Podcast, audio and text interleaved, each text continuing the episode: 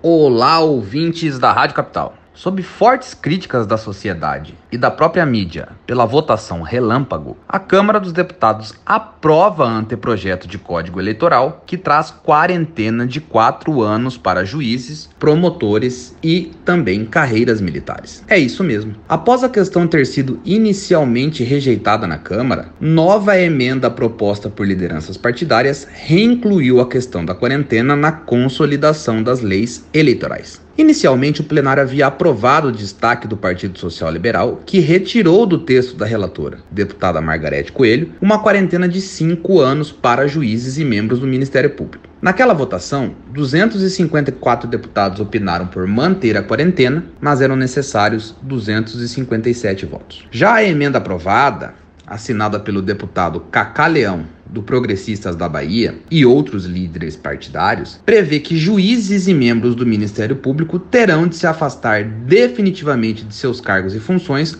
quatro anos antes das eleições. De igual forma, a norma valerá para policiais federais, policiais rodoviários federais, policiais civis e guardas municipais. Essa regra, contudo, só passará a valer no Brasil a partir de 2028, pois no projeto aprovado consta que até as eleições de 2026 valerá a regra atual que exige o afastamento dessas carreiras no prazo de seis meses antes das eleições. Depois do destaque de juízes como Sérgio Moro e Selma Ruda, esta última tendo sido apelidada de Moro de Saias, e de membros do Ministério Público, como foi o caso do ex-senador e ex-governador de Mato Grosso, José Pedro Tax, a comunidade política parece virar a mesa contra titulares de cargos do primeiro escalão da justiça, impedindo que desbordem de suas atribuições para fazer bonito no cenário político eleitoral. Da mesma forma, o Congresso busca impedir a militarização da política, movimento que ganhou força com o